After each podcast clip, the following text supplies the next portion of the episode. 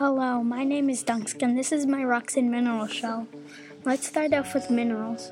Minerals are occurring substances that are solid and form a crystal shape. Sometimes minerals can be made of one chemical element. Here's an example. Diamonds are made of carbon. Also, there are more than 4,000 minerals, and sometimes minerals have months. Like if you were born in April, you would have diamond. If you were born in July, you would have ruby, and if you were born in September, you would have sapphire.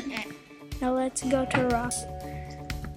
People have used rocks for millions of years and used rocks to make tools. Rocks have different minerals. Some are different mineral colors. Most rocks are two colors like black and white, but some are only one color like gray. Next are mock rocks. Mock rocks aren't really rocks, but they do have minerals. Mock rocks are soft and easy to break. That's all I have today.